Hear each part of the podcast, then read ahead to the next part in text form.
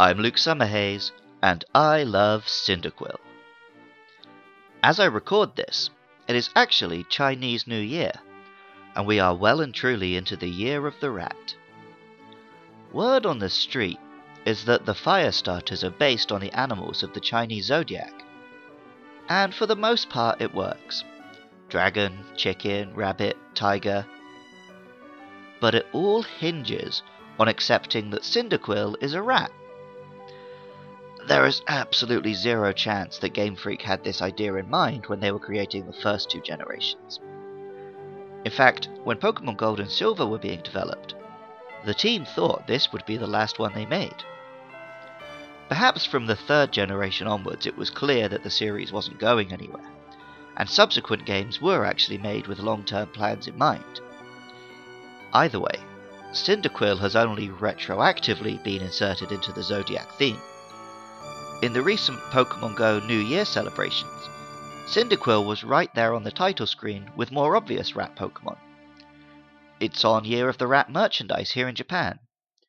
It's definitely become a thing at this point, and I guess we just have to accept it and not look too closely at it. Cyndaquil is a cute little monster. It resembles a black echidna with flames instead of spines. And as I say that, I'm honestly surprised that isn't a Sonic the Hedgehog character already. This is much cuter than the inevitable DeviantArt page I'd find if I typed that into Google, though. The Pokedex ascribes some very cute hedgehog like behaviour to Cyndaquil. The gold entry says, It is timid, and always curls itself up in a ball. If attacked, it flares up its back for protection. Cyndaquil's name is a simple combination of cinders, as produced by fire, and quills from a porcupine. The Japanese name is Hinoarashi, a combination of Hino, or fire, and Yamarashi, the Japanese name for a porcupine. In the anime, Ash of course had a Cyndaquil. It started out as a sleepy little baby, but it eventually became another competent fire type member of the team. At level 14, Cyndaquil evolves into Quilava. For Ash, however, it took quite a while to reach that level. In fact, Ash's Cyndaquil holds the record for the longest number of episodes between its first appearance, in the Johto season, and evolving into Quilava, 507 episodes later during Diamond and Pearl. Quilava is a cool, sleek animal, and an example of the middle evolution perhaps being the coolest of the three. Much like the jump from Chikorita to Bayleef, the Pokedex entries are much more aggressive at this stage. Ruby and Sapphire, for example, say Quilava keeps its foes at bay with the intensity of its flames and gusts of superheated air. This Pokemon applies its outstanding nimbleness to dodge attacks even while scorching the foes with flames. And Crystal makes it sound like a moody teenager, saying, Before battle, it turns its back on opponents to demonstrate how ferociously its fire blazes. The name Quilava is a pretty simple step up from Cyndaquil, and the Japanese name is Magmarashi, similarly changing out fire for magma. Interestingly, Without the names and the fire, these Pokemon would pretty clearly resemble weasels or badgers. But it's just the flames on the sprites, and the names, that make one think of porcupines and hedgehogs and other spiky critters.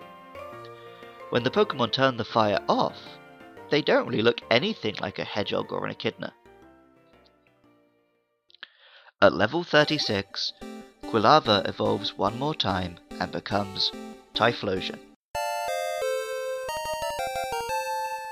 Typhlosion is a big, dangerous looking final evolution, which I always thought kind of resembled a bear, helping it climb in my estimations.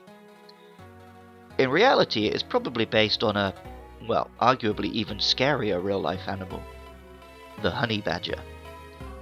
If you followed early internet humour, you'll be well aware that honey badgers are aggressive and dangerous animals. not to be messed with.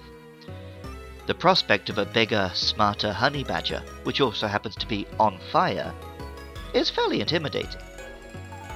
Appropriately, Typhlosion's Pokedex entries make it resemble nothing less than overheating Godzilla from films like Godzilla vs. Destoroyah or the recent King of the Monsters.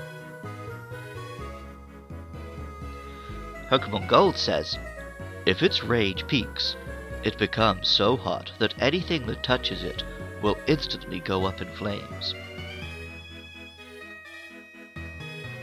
Ruby and Sapphire say, Typhlosion obscures itself behind a shimmering heat haze that it creates using its intensely hot flames. This Pokemon creates blazing explosive blasts that burn everything to cinders.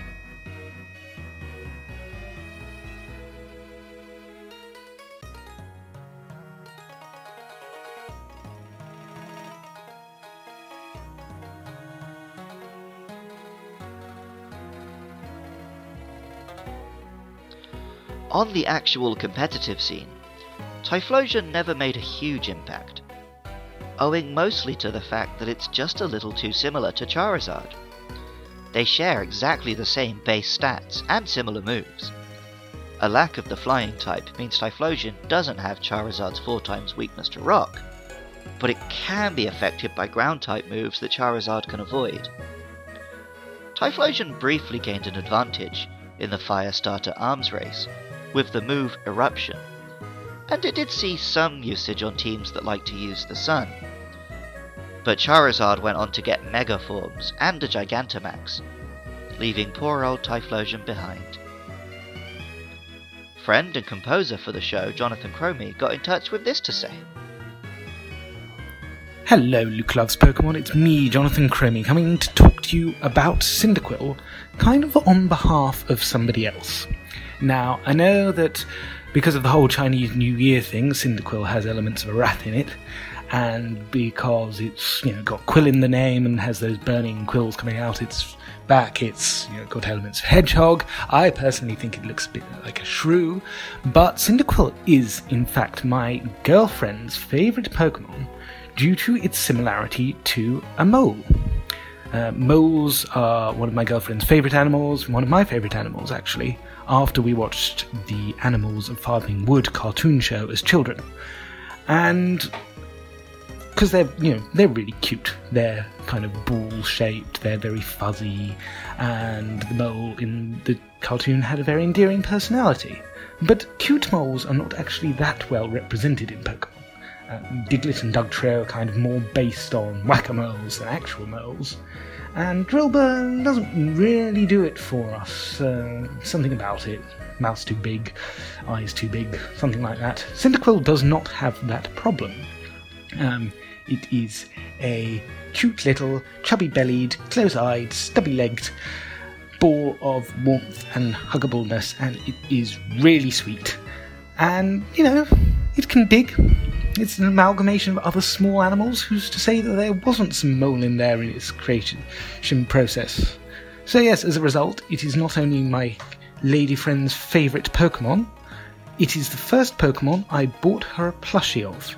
And so she has a little plushie of a Cyndaquil that sits on her desk, and sometimes she likes to squish it, and it looks like its arms and legs are doing little dance. So it has that nostalgic element to you know, nostalgic and romantic, one might say, element to it as well that makes me quite fond of it. Um, as far as its evolutions go, uh, Quilava is actually still pretty pretty sweet on the whole. Uh, Typhlosion ruins it a bit by being big and bulky and hyperventilating in its animation. But, um, yep, Luke loves Cyndaquil, I love Cyndaquil, and the lady I love loves Cyndaquil as well. Cheerio! Cyndaquil is an undeniable cutie, with a loyal fan base to this very day. Alas, the second generation starters just don't get the love and attention from the Pokemon Company themselves that the originals do. Music for Luke Loves Pokemon is by Jonathan Cromie. Artwork for the show is by Katie Groves. If you enjoyed this podcast, and you want to help me be able to keep hosting them online, please consider supporting the show at patreon.com slash lukelovespkmn. Just a dollar a month is a big help, and in return, you can listen to episodes a week early. You can also help me out by spreading the word among fellow Pokemon fans, or by getting in contact and having your say about upcoming monsters. The next episode will be Totodile. I'd love to hear from you about that monster or any other, so please get in touch on Twitter or Facebook at LukeLovesPKMN. I love Cyndaquil. And remember, I love you too.